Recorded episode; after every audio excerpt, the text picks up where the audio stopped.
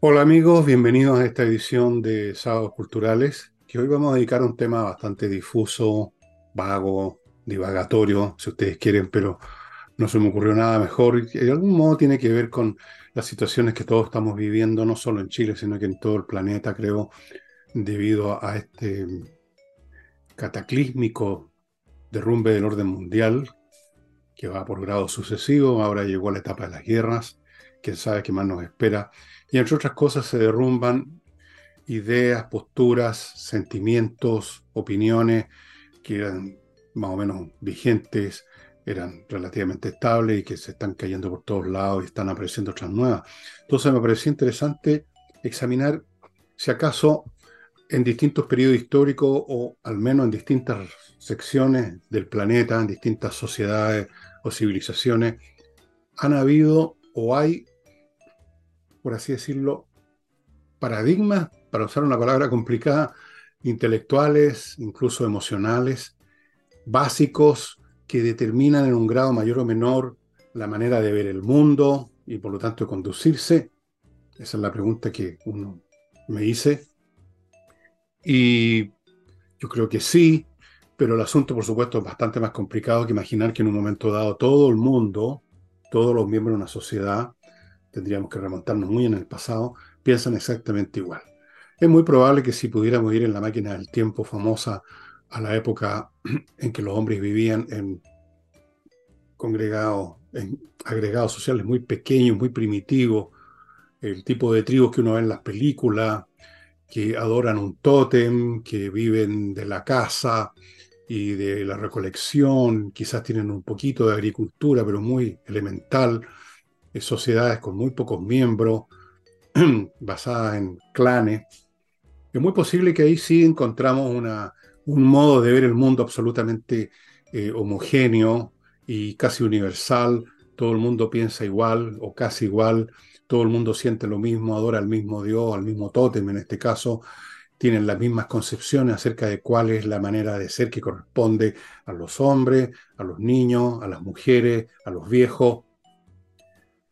Es muy probable que sí, que haya una homogeneidad y una cosmovisión, como dicen ahora, bastante homogénea y potente, y que eso haya durado lo que duraron esas sociedades tan primitivas.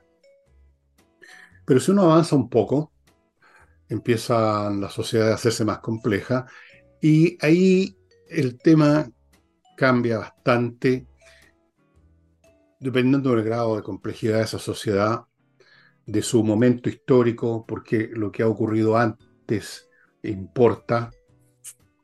Hay de todos modos algunos, algunos protocolos básicos, pero que no funcionan ya como en una sociedad primitiva. No todo el mundo siente y piensa lo mismo, al punto que uno pudiera decir un individuo es igual que otro individuo prácticamente, sino que esa idea o ese conjunto de ideas, esa visión del mundo, esos sentimientos básicos, operan en distintos grados según el grupo, según la clase, según el estrato de esa sociedad, operan en distintos grados según las vidas y experiencias ya más distintas de los individuos que pertenecen a esos grupos, y por lo tanto ya no podemos decir esta sociedad piensa de esta manera. Podemos decir la élite de esta sociedad tiene este cuerpo de ideas como base, como fundamento, y estas ideas se trasladan en un grado a otros segmentos, pero ya no son lo mismo, no tienen la misma fuerza, eh, no tienen el mismo significado, se diluyen en un grado importante. Eh, si ustedes se remontan al periodo arcaico de la historia griega, periodo que más o menos corresponde, más o menos, de hecho, voy a ir un poco más atrás. Si uno se remonta a la época de la guerra con Troya, los aqueos contra Troya. Esto ocurrió, si ocurrió en el siglo XI, XII antes de Cristo, mil ciento y tanto antes de Cristo. A, a muchas, muchos, muchos siglos de distancia de lo que sería la Grecia clásica, la Grecia de las esculturas, etc.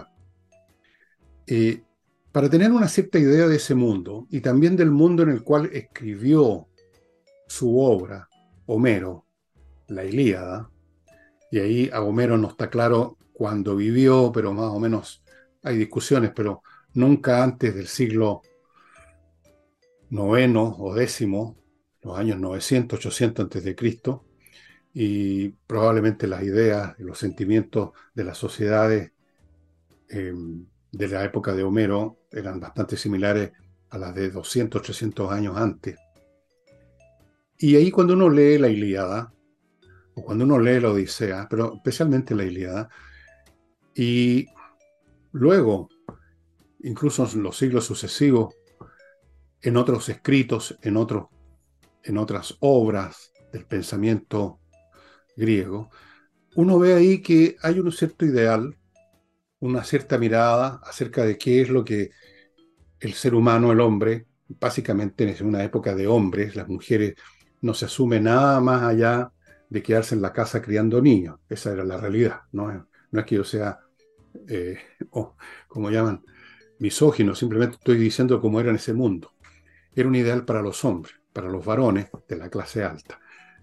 Y ese ideal era la gloria, la superioridad y la fama obtenida por hazañas. Ustedes conocen el mito, la historia de Hércules que cumple una serie de hazañas. Bueno, ahí tienen el caso. Luego tienen el caso de Aquiles.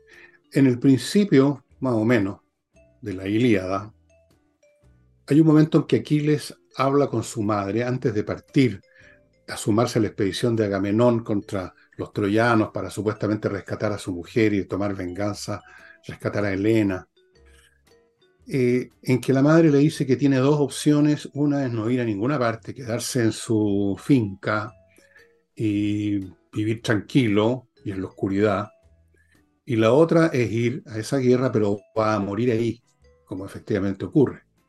Y Aquiles le responde que prefiere eso y dejar su nombre adquirir fama y gloria y morir a llevar a cabo una vida oscura, trabajando la tierra y, qué sé yo, viviendo una vida completamente pacífica. Ese es el ideal de siglos en la sociedad griega, arcaica, preclásica, clásica y en algún grado después continúa con más complejidades. El hombre tiene que probar su superioridad, especialmente en su forma más dura, más pura, en el duelo con otro, en la batalla. Aquiles es el representante, la encarnación más desnuda, más pura de ese ideal. No interesa el prójimo más allá de la relación individual que uno pueda tener con él, pero no hay ninguna doctrina respecto al prójimo, como conocemos ahora. Ahora tenemos doctrinas sobre nuestro comportamiento y leyes que guían nuestro comportamiento con gente que no conocemos. En el caso de esta época, naturalmente los individuos podían tener afectos y relaciones particulares con individuos, como Aquiles la tenía con su amigo del alma y de algo más, Patroclo, el hombre que mata Héctor. Ustedes supongo que por lo menos vieron la película y ahí aparece eso. Luego se venga Aquiles y desafía a Héctor y lo mata. No había una, una, norma valórica que dijera que tenemos que comportarnos con el resto de la humanidad en tanto que tal, sino que lo que interesa aquí es que cada cual obtenga el máximo de gloria, de fama, ojalá que eso reverbere a lo largo de los siglos después de muerto.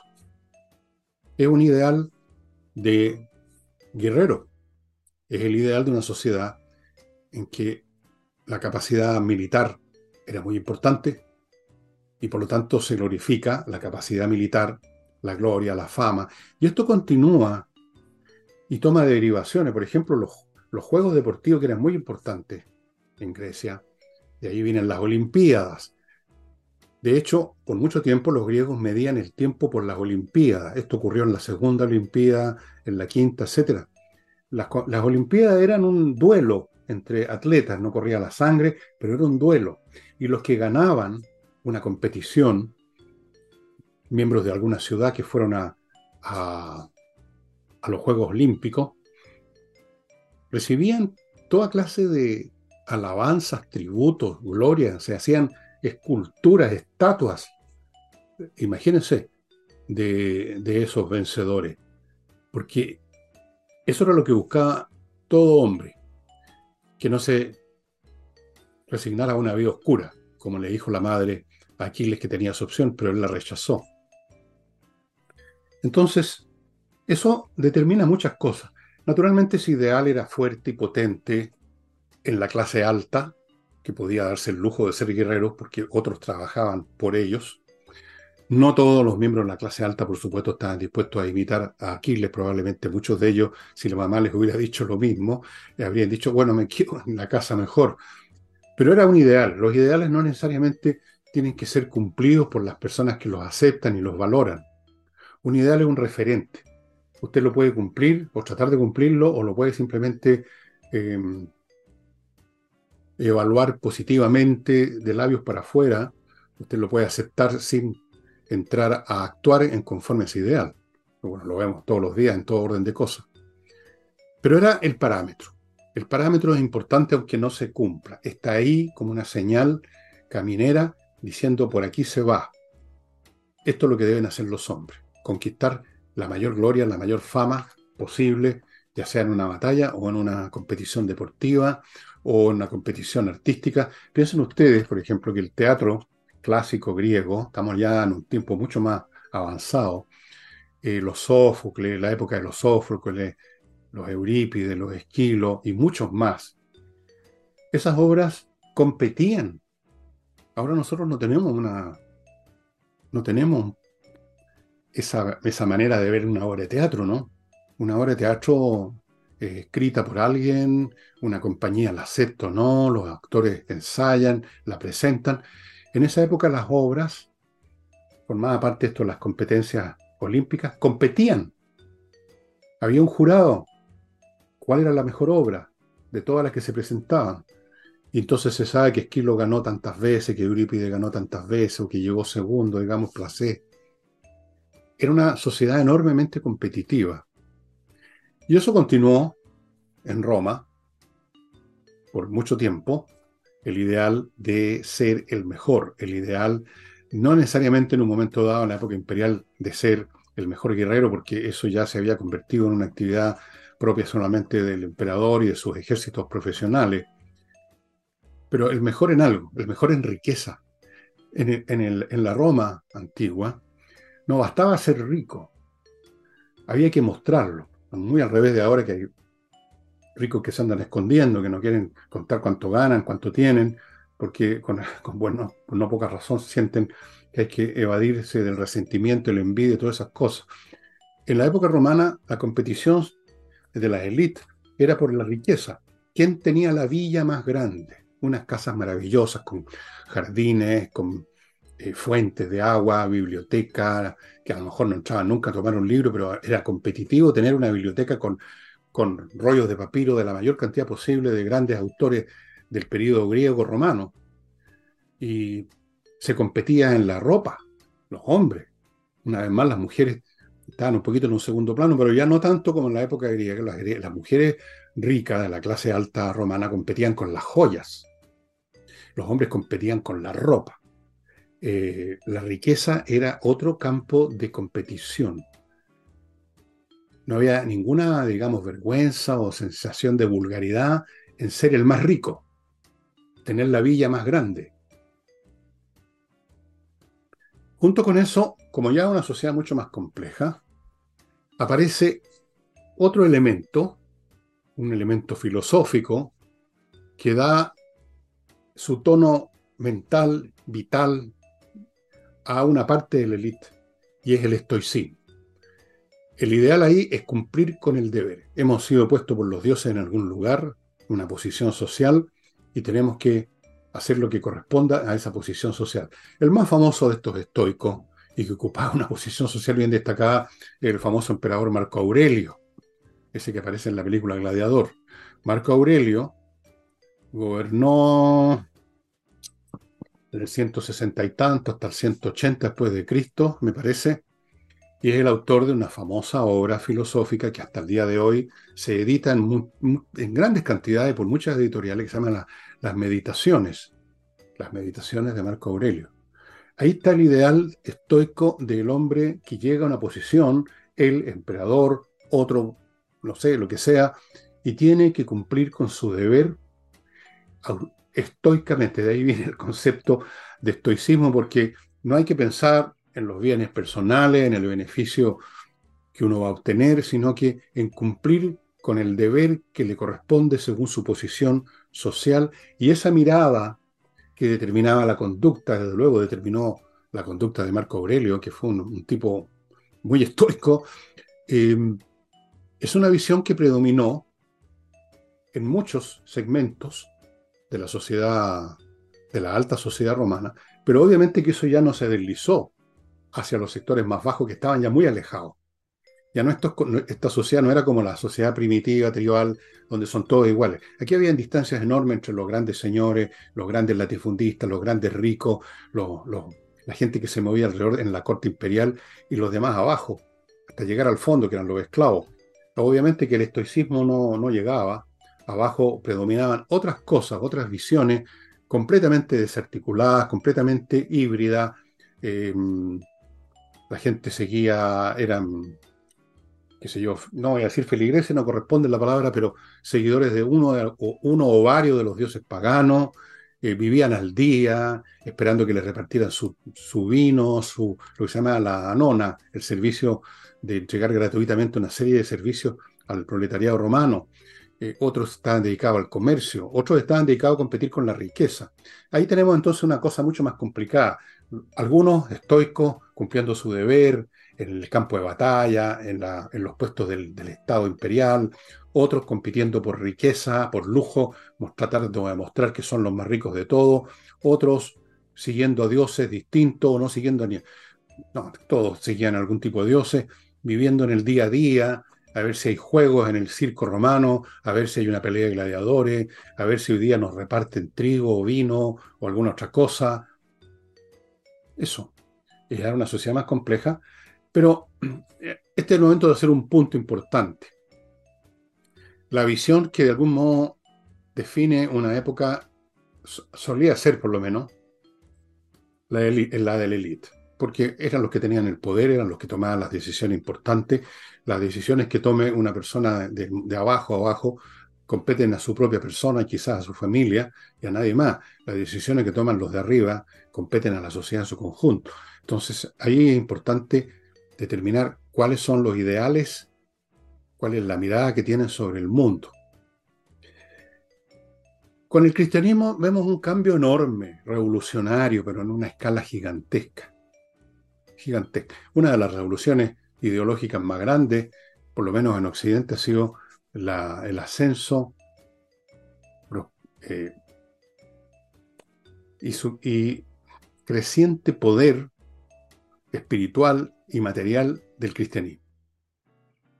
Estoy estudiando varios libros sobre eso, así que algún día les voy a contar más detalles.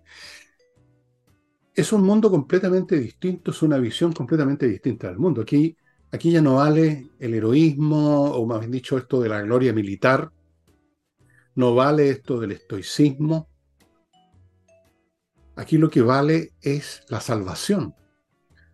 La mirada cristiana ve el mundo como un sitio y el, cuerpo, que es parte de este mundo, como una especie de castigo, como una prueba, como una manera, como una antesala del infierno, un valle de lágrimas repleto de sufrimientos y lo que interesa, lo que debe ser el objetivo del cristiano, es la vida eterna, la salvación, llegarse, llegar al cielo, unirse con la divinidad.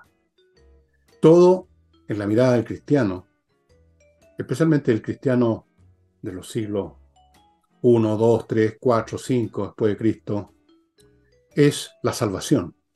Entonces, en función de esa idea que creció muy rápido, a partir de cierto momento, a partir más o menos de Constantino, que en el año 312 no se declara cristiano, pero le abre, le pone la luz verde al cristianismo, deja de ser una religión perseguida. Y masas y masas crecientes empiezan a hacerse cristianas. Esto empieza a llegar de los estratos donde se inició esto, que los estratos medios, medios bajos de la sociedad romana, empiezan a llegar los ricos, empieza a llegar gente con dinero, y gran parte del poder que llegó a adquirir materialmente la iglesia deriva de estos, estos que llegaban, clases medias, con algunos recursos, más los ricos que empezaban a hacerse cristianos, todos los recursos que esas personas empezaban a regalarle a la iglesia, ya sea durante su vida o dejándoselas en un testamento. Hay casos conocidos con nombre y apellido, digamos, de la época, que eran un súper millonario, no millonario, súper millonario, que lo dieron todo y que de la noche a la mañana aparecen en un monasterio vestidos con una telesaco, digamos. Estaban dispuestos a eso. Entonces, obviamente que fueron pocos los que hicieron, llegaron al extremo de, de en vida entregarlo todo, pero muchos entregaron buena parte con obsequios, comprándose un ticket para el cielo, me imagino, así en forma, bueno, calculadora, otros realmente sintiendo que era lo que correspondía. Pero ustedes ven, fue tan fuerte esta visión nueva de la salvación que la riqueza material, la posición social, no, no importaba en absoluto.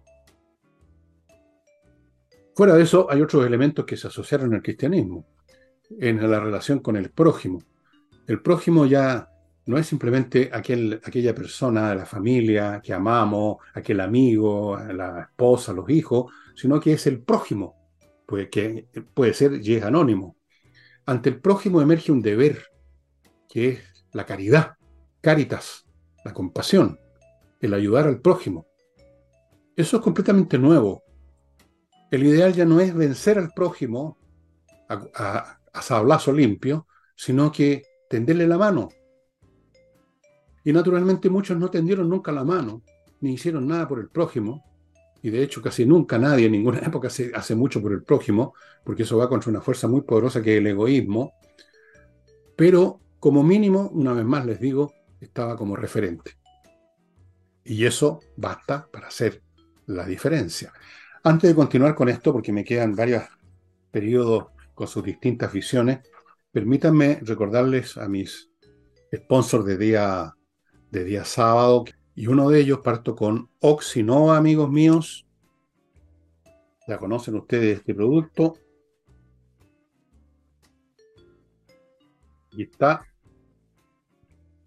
un producto que elimina los malos olores. Usted vuelca esto en una azafate con agua, un litro, una cosa así, espera un rato, media hora, una hora, y usted va a tener un producto que volcado allí donde hay malos olores va a significar que los malos olores desaparecen totalmente. Oxinova, estimados, usted lo puede echar, volcarlo, usted lo puede vaporizar, usted puede hacer muchas cosas con este producto. Termina con los malos olores porque se forma una colonia de bacterias que se comen a las bacterias de los malos olores. Bueno, les contaba entonces de Oxinova, les quiero contar ahora de Giso. Giso, una empresa que usted ubica en, giso.cl, que se encarga de gestionar por usted los reembolsos que le deben las ISAPRES por una atención médica que según su plan merece usted un reembolso, lo que ya gastó. Y para que usted no tenga que ir a las oficinas a presentar papeles y hacer todos los trámites que pueden resultar un poco lateros, GISO se hace cargo de eso. Ponen un gestor, una persona que se encarga de que le devuelvan el dinero que corresponde. Continúo con vestidos Le Grand Jour. Señoras, sea usted madrina, sea usted novia, para ese evento tan importante, un matrimonio, un matrimonio de su hija, ambas quieren ir como reinas, ¿no es cierto? Bueno, si quieren ir como reinas, vayan primero a Le Grand Jour, que es una empresa que maneja Rebecca Layton y su hija, donde usted va a encontrar vestidos no solamente preciosos, sino que absoluta y totalmente exclusivos para personas de todas las edades, de todas las tallas. No necesita usted ser Scarlett Johansson, puede ser una mujer bonita, Puede ser una mujer un poquitito pasada de peso, puede ser demasiado flaca, puede ser chica, muy alta, alta, mediana, a lo mismo. Usted va a quedar como una reina con estos vestidos absolutamente exclusivos, estimados amigos. Tienen que contactarse con ellos para que los reciban en un showroom especial. No tienen tienda a la calle y créanme que van a ser ustedes las personas mejor vestidas de ese evento tan importante. Le Grand Jour. Y termino este, este bloque con miclimo.com, que les recuerda que no importa que hoy día o mañana esté un poco más fresco, y también uno quiere tener buena climatización cuando está fresco, sino que van a venir igual un verano tremendo, eso es un hecho, los meteorólogos ya lo anunciaron, ya, se pasó, ya pasó en el hemisferio norte. Y en ese momento, si usted recién se le ocurre llamar a Climo, se va a encontrar con una cola gigantesca y no va a recibir la atención en el momento que usted la quiere. Mi Climo le ofrece equipos Prime con descuento en este momento. Hay un plan con descuento en este momento, con una instalación garantizada por cinco años. O sea, cosas que nadie más, y por eso que ha ganado premios esta empresa, nadie más le ofrece. Y además, si usted compra un equipo, va a recibir un libro mío autografiado, La Torre de Papel. Si compra dos o más, va a recibir también autografiado eh, Adiós Valparaíso, edición número uno, que es un libro muy bonito aunque vaya a ser una segunda edición, pero la primera es muy bonito, dos equipos o más recibe ese libro con mi dedicatoria a su nombre, con, toda la cosa completa y con si eso vale algo no no sé, pero esa es la situación en este momento. miclimo.com.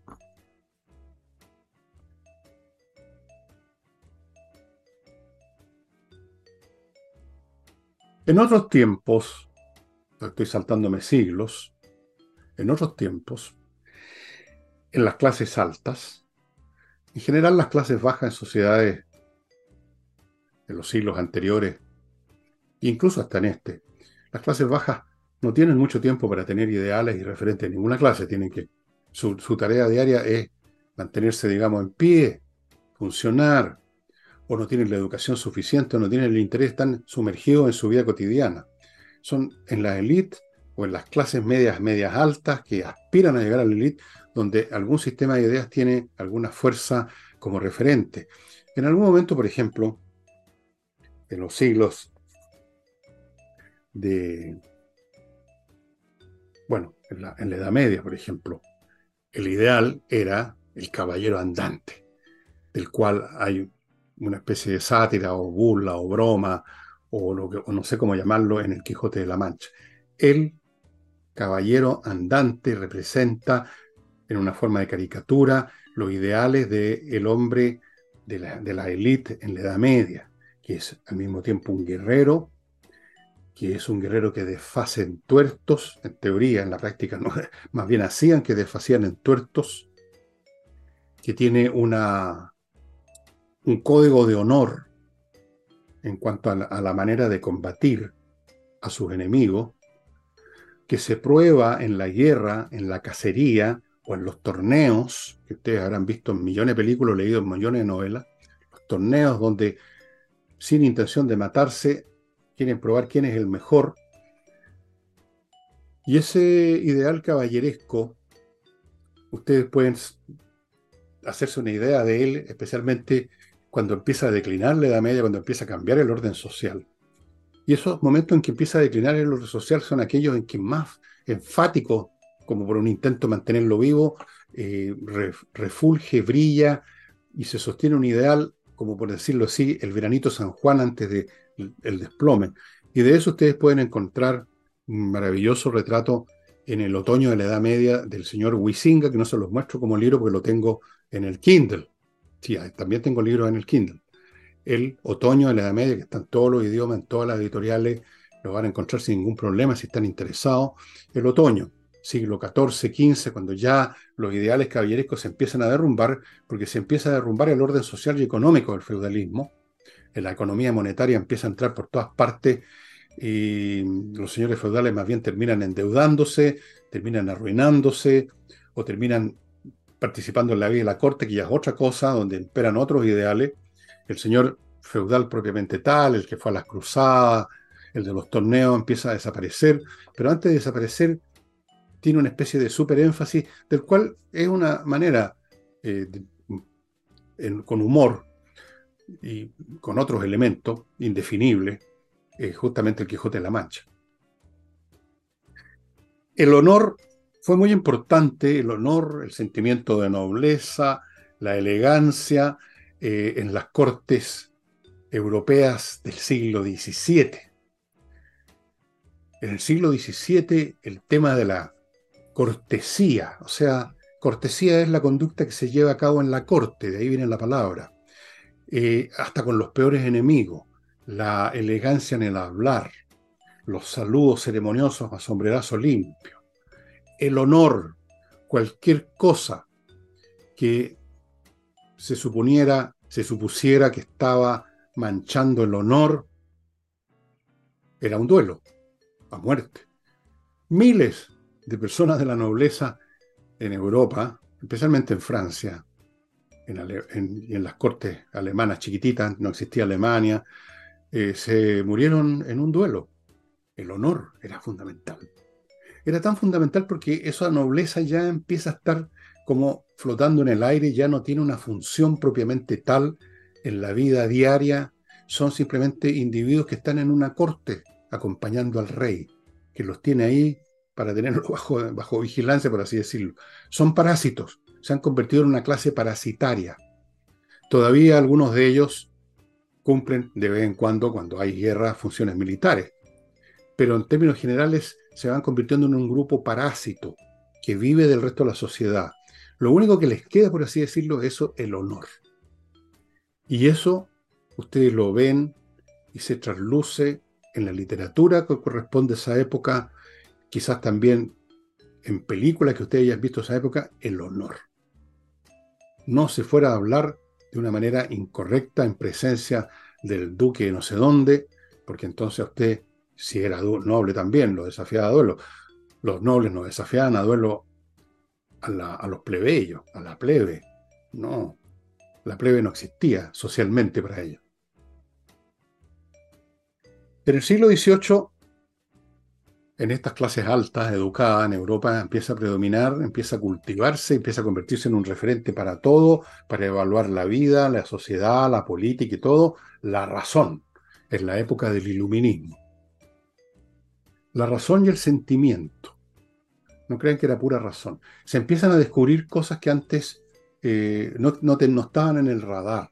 Creo que lo mencionó alguna vez, por ejemplo, la relación filial. Las madres antes entregaban a sus hijos, no les daban teta, no los amamantaban. Para eso había unas mujeres de baja condición social cuyo negocio era amamantar a montones de cabros chicos, de guagua. La relación con, el, con la criatura era muy diferente. Y en el siglo XVIII empieza a emerger este concepto. Las mujeres, incluso por una cuestión de moda, empiezan a ellos a amamantar a sus criaturas. La razón, la razón tiene que justificar todo lo que se hace. Y empiezan las grandes críticas, por lo tanto, a la monarquía absoluta, a la monarquía de derecho divino, las tremendas críticas a la Iglesia Católica. Todo había que verlo bajo la luz de la razón, lo cual generaba además una, una emoción un, estado anímico de optimismo, porque veía nada más que esta razón estaba empezando a producir grandes cosas.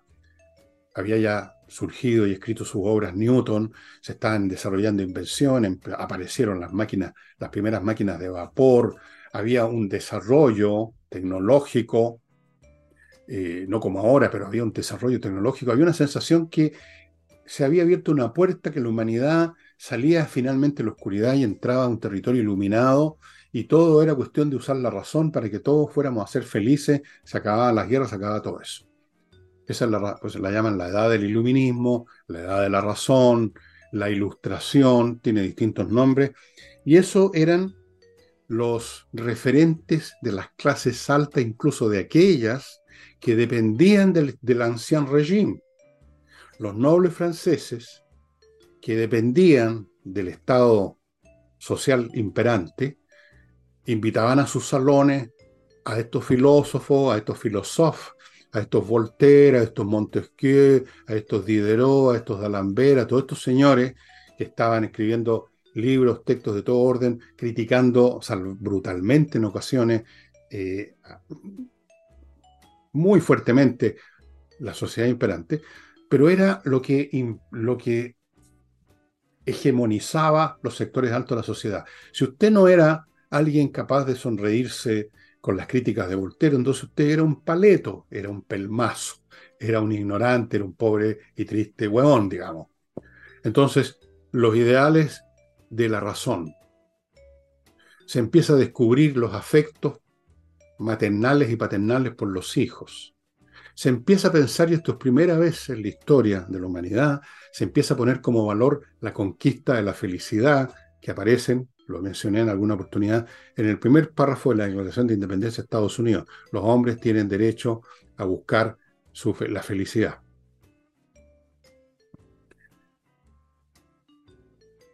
Eso cambió. En un momento dado viene otro movimiento ideológico, otro movimiento valórico que tomó distintas formas, llamémoslo en general romanticismo. Ya no se trata de la razón, la razón empieza a parecer algo árido, algo seco, algo que, inhumano, empieza a cultivarse los sentimientos, el valor del individuo, el individuo que está solo contra el mundo. El, tipo de personaje que ya en el siglo XVIII había pintado Jean-Jacques Rousseau. Jean-Jacques Rousseau se convierte en el gran ideólogo un poquitito a posteriori del siglo XIX, de las primeras décadas del siglo XIX. Entonces, la mirada es distinta. Los hombres se, evalúan unos a otros de una manera diferente. Y luego, un poquito más avanzado, empiezan a emerger en una combinación inestable con el romanticismo, el nacionalismo, otra mirada que capturó la mente, en este caso no solo de las élites, porque la sociedad empieza a hacerse más compleja y más y más grupos empiezan a entrar al baile, empiezan a ser importantes políticamente, empiezan a ser relevantes en la vida de la sociedad como lo no eran los campesinos feudales, que simplemente no se les veía, no existían. Eran los que producían, pero no existían. El nacionalismo, la idea de que no es simplemente el individuo el valioso, sino que una suma de individuos que conforman un grupo cultural, étnico y lingüístico llamado nación. Y esa nación, por lo tanto, a partir de esta ideología se deriva que esa nación tiene que tener su propio Estado, tiene que ser políticamente autónoma y de ahí se derivan multitud de fenómenos políticos e históricos de gran calado, a partir de esta concepción. Porque sin una concepción del mundo, sin una visión de lo que es bueno y malo, de lo que corresponde hacer y lo que corresponde rechazar, ¿de dónde salen las acciones humanas? No somos robots. Funcionamos de acuerdo a lo que a motivos, y los motivos nacen de ideas, ideas que hemos creado nosotros mismos o que han sido infiltradas en nosotros porque es lo que predomina en un momento dado, lo que ahora llamamos discurso políticamente correcto. Y podría, tengo varios ejemplos más, pero yo creo que ya es suficiente. Antes de seguir, les quiero, o sea, suficiente por este, en este minuto, les quiero contar de otros de mis auspiciadores de día sábado. Fundo Las Cumbres, estimados amigos, cerca de Puerto Vara, en un lugar muy bonito, en medio del parcelas, en medio del bosque. Eso es lo que le ofrece esta inmobiliaria que se llama Fundo Las Cumbres. Es un fondo, ahora se está convirtiendo en una zona que se está parcelando, que ya se ha parcelado, en medio de un bosque. Esto es bastante original, bastante único y bastante, y yo diría un privilegio. Vivir en medio de un bosque, a mí me parece que es un privilegio. Es un privilegio.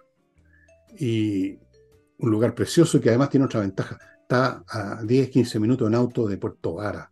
Si usted necesita cualquier cosa relacionada con la vida urbana, un trámite administrativo, ir a ver una película, ir a comprar algo al supermercado, en 10, 15 minutos está en Puerto Vara y luego de vuelta en 10, 15 minutos Puerto Vara queda atrás y usted está en su paraíso personal con su bosque. Póngase en contacto haciendo uso de este bonito que está a mi lado, este diagrama que se llama QR, para ver más detalles. Continúo con Kaizen Automotriz, un garage especializado en la mantención preventiva, lo cual no significa que no reparen vehículos que ya están malos, obviamente que lo hacen. Pero aquí lo interesante es lo siguiente. Usted no necesita llegar con un auto malo. Usted llega con el auto que le está funcionando. Si no, no podría llegar. Y ellos lo echan le echan una mirada profunda, con todo un instrumental, para descubrir aquello que usted todavía quizás no se ha percatado, que tiene una leve sospecha. Ese ruidito, ese tiritón cuando parte el auto, ese, qué sé yo, ese detalle que se va a convertir eventualmente en una pan y lo va a dejar botado en cualquier parte. Ellos hacen mantención preventiva. Poco lo que usted hace cuando va al médico o a un centro médico una vez al año para que le hagan una revisión completa, para quedar tranquilo de que no hay nada que se esté eh, produciendo y si se está produciendo, verlo de inmediato y repararlo. Lo mismo con los autos. Kaizen Automotriz. Continúo con la Academia de Música Higiena, que ofrece clases online de un montón de instrumentos, guitarra, flauta, saxofón, piano, otros teclados, contrabajo, la voz, eh, canto también, dije voz hablada también. Eh, ¿Qué más instrumentos hay? Un montón, flauta traversa, flauta dulce, ukelele incluso, batería, toda clase de instrumentos online. Lo más cómodo y lo más efectivo.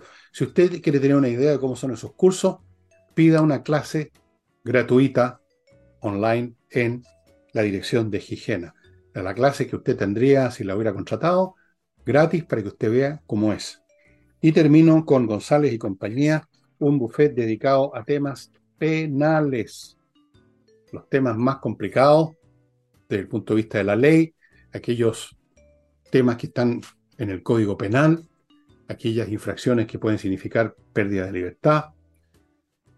Para eso usted necesita abogados especialistas. Y los abogados de González y compañía son abogados penalistas. Penalistas importantes que han estado en casos de resonancia, de notoriedad nacional, que han salido en los medios de comunicación y los han ganado. Si usted tiene un problema que está contemplado en el Código Penal, más le vale ponerse en manos de profesionales de los temas penales, González y compañía. Bueno, tenía aquí varias otras instancias de la historia de las sociedades en que aparece un modo de pensar, un, paradigma de pensamiento, de sentimiento que le dice, por lo menos a una parte de esa sociedad, normalmente a la élite, cuál es el comportamiento que corresponde y eso es importante para la marcha de esa sociedad. Por ejemplo, hoy en día, para saltarme las otras etapas que tenía contempladas, pero se me está pasando el tiempo. Hoy día predomina un modo de ver el mundo completamente distinto al que incluso yo conocí cuando era cabro chico. Un concepto del mundo que podríamos, por darle un nombre, el buenismo una concepción donde el hombre se hace mucho más sensible de que existe el prójimo y de que existen los animales, que existe la naturaleza. Y de ahí vienen, como derivaciones de esto, el animalismo. Nunca se había existido ni siquiera la palabra animalismo. Las sociedades protectoras de animales tienen por lo menos dos tres siglos pero era una cosa muy puntual. Estamos hablando ahora de una visión bastante generalizada en cuanto a que los animales merecen ser cuidados, merecen ser queridos, merecen ser respetados, que tienen derechos. Eso es novedoso. El tema del medio ambiente, ¿para qué les digo? Yo lo vi aparecer en los años finales de los 50. No existía el tema del medio ambiente. Como fenómeno, como referente global, siempre han existido personas que quieren conservar los bosques, y en algún momento han habido legislaciones para proteger un bosque en otros periodos históricos, sin duda. Pero no existía como una visión, como una, como una mirada muy generalizada respecto al entorno físico que nos rodea. Después está el tema de los derechos humanos, ¿para qué hay más? O sea, ese tema tampoco existía, ni siquiera se hablaba de los derechos humanos. ¿Qué es eso? Habrían dicho. Derechos humanos. ¿Cuáles derechos son esos? Y ahora vemos que esa manera de ver las cosas se aplica incluso en circunstancias en que obviamente los derechos humanos por definición han desaparecido, como en las guerras, donde caen las bombas y muere toda clase de gente. Eso antes era visto como parte de la guerra, como parte de esa lamentable situación que se llama guerra. Nadie hablaba de los derechos humanos, nadie hablaba de las crisis humanitarias, se hablaba de las víctimas simplemente. Hubo un bombardeo ayer en Londres o en Berlín y murieron tantas personas. Eso era. No eso era lamentable. Nadie, nadie se alegraba, pero no se consideraba esto como algo que tenía que evaluarse a partir de una concepción llamado derechos humanos. Fíjense ustedes, es un mundo muy distinto.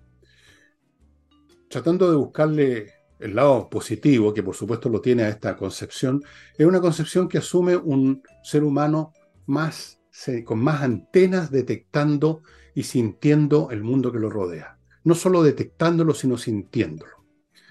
El hombre de hoy, cuando mira un bosque, no es como el hombre de la Edad Media que miraba un bosque. El hombre, o el hombre del siglo XIX incluso que miraba. El hombre del siglo XIX con una mentalidad donde lo que importaba era la productividad, el éxito económico, la ganancia. Para ello el bosque era una determinada cantidad de metros cúbicos de madera que cortar. Punto. No veía el bosque de otra manera. Para eso uno tenía que encontrar a un poeta, a un, a un pensador, a alguien muy sensible. El, el, ser humano corriente, para el, bosque era incluso, incluso era una molestia, había que cortarlo para sembrar más había que arrasar con el bosque. Se miraba al bosque en forma absolutamente elemental. El hombre de hoy, incluso aunque no haga nada, no haga mucho, pero tiene esta mirada o tiene este referente que le dice, ah, diablo, el, el, bosque es una criatura viviente, donde viven muchas criaturas, nos produce oxígeno, es hermoso, me gustaría vivir cerca de un bosque, no quiero que corten esos árboles, ojalá no lo no cortemos nunca más, vamos a, hagamos una campaña de reforestación. Eso es completamente nuevo y es una manifestación de que tenemos una sensibilidad distinta respecto a la naturaleza. Lo mismo con los animales. Entonces, claro, está lleno de distorsiones, está lleno de personas que no les interesa ninguno de esos elementos está lleno de gente que se aprovecha políticamente o de otra manera de estos elementos. Hay toda clase de distorsiones en cuanto a cómo ejecutar esta visión del mundo. Y se pueden caer en multitud de errores, por no decir estupideces. Pero yo no quiero entrar en esa parte de cómo se ejecuta, cómo se materializa una visión del mundo, sino que quiero, es lo que he querido hacer en este programa, decirles que en distintas etapas históricas, la manera básica con que miramos al mundo, el punto de partida, el punto el punto de apoyo eh, en que miramos, evaluamos y sobre esa base actuamos, cambian con las épocas y se hacen más o menos importantes, a veces predominantes e incluso en ocasiones hegemónicos. Hoy en día, por ejemplo, la visión, llamémosla buenista, en cuya, cuya vertiente política se llama progresismo, es hegemónica. O sea, no, le basta con ser mayoritaria o que, que haya mucha gente que tiene esa visión. Es hegemónica, pretende la hegemonía, pretende englobar a la totalidad de la población en esa mirada. Yo no voy a discutir si es razonable o no, estoy diciendo simplemente que es hegemónica como lo fue el cristianismo en su momento. En un momento dado el cristianismo dejó de ser una religión que buscaba que por favor la dejaran existir y se convierte en una religión que intenta la hegemonía y que empieza ella a perseguir al paganismo es un hecho histórico. Y si usted no era cristiano, usted no tenía las puertas abiertas para nada y podía sufrir las penas del infierno literalmente. El cristianismo se hizo hegemónico, en la Edad Media absolutamente hegemónico. Hay de usted si se apartaba de las normas, de las visiones, de los discursos, de, los raciocinios de, la iglesia. Usted podía ser, terminar en una hoguera, usted podía ser considerado bruja, podía ser considerado socio de Satán, podía ser considerado un hereje. Y ahí estaba la pira esperándolo. En otros momentos no es así, es más difuso, pero siempre vamos a encontrar una, una, mirada distinta para evaluar al hombre, para evaluar el cosmos, para evaluar la vida y la, y el otro, y la otra vida si es que en esa mirada del mundo existe.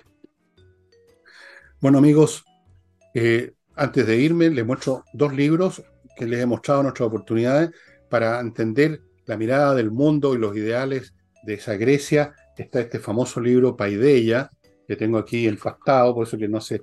Este es un libro del Fondo Cultura Económica que se sigue editando. Es un libro que yo he leído, creo que ya tres veces. Y muy probable lo lea por cuarta vez porque es un libro muy grande, como ustedes ven, muy largo, muy con mucho material, es una torte novio riquísima.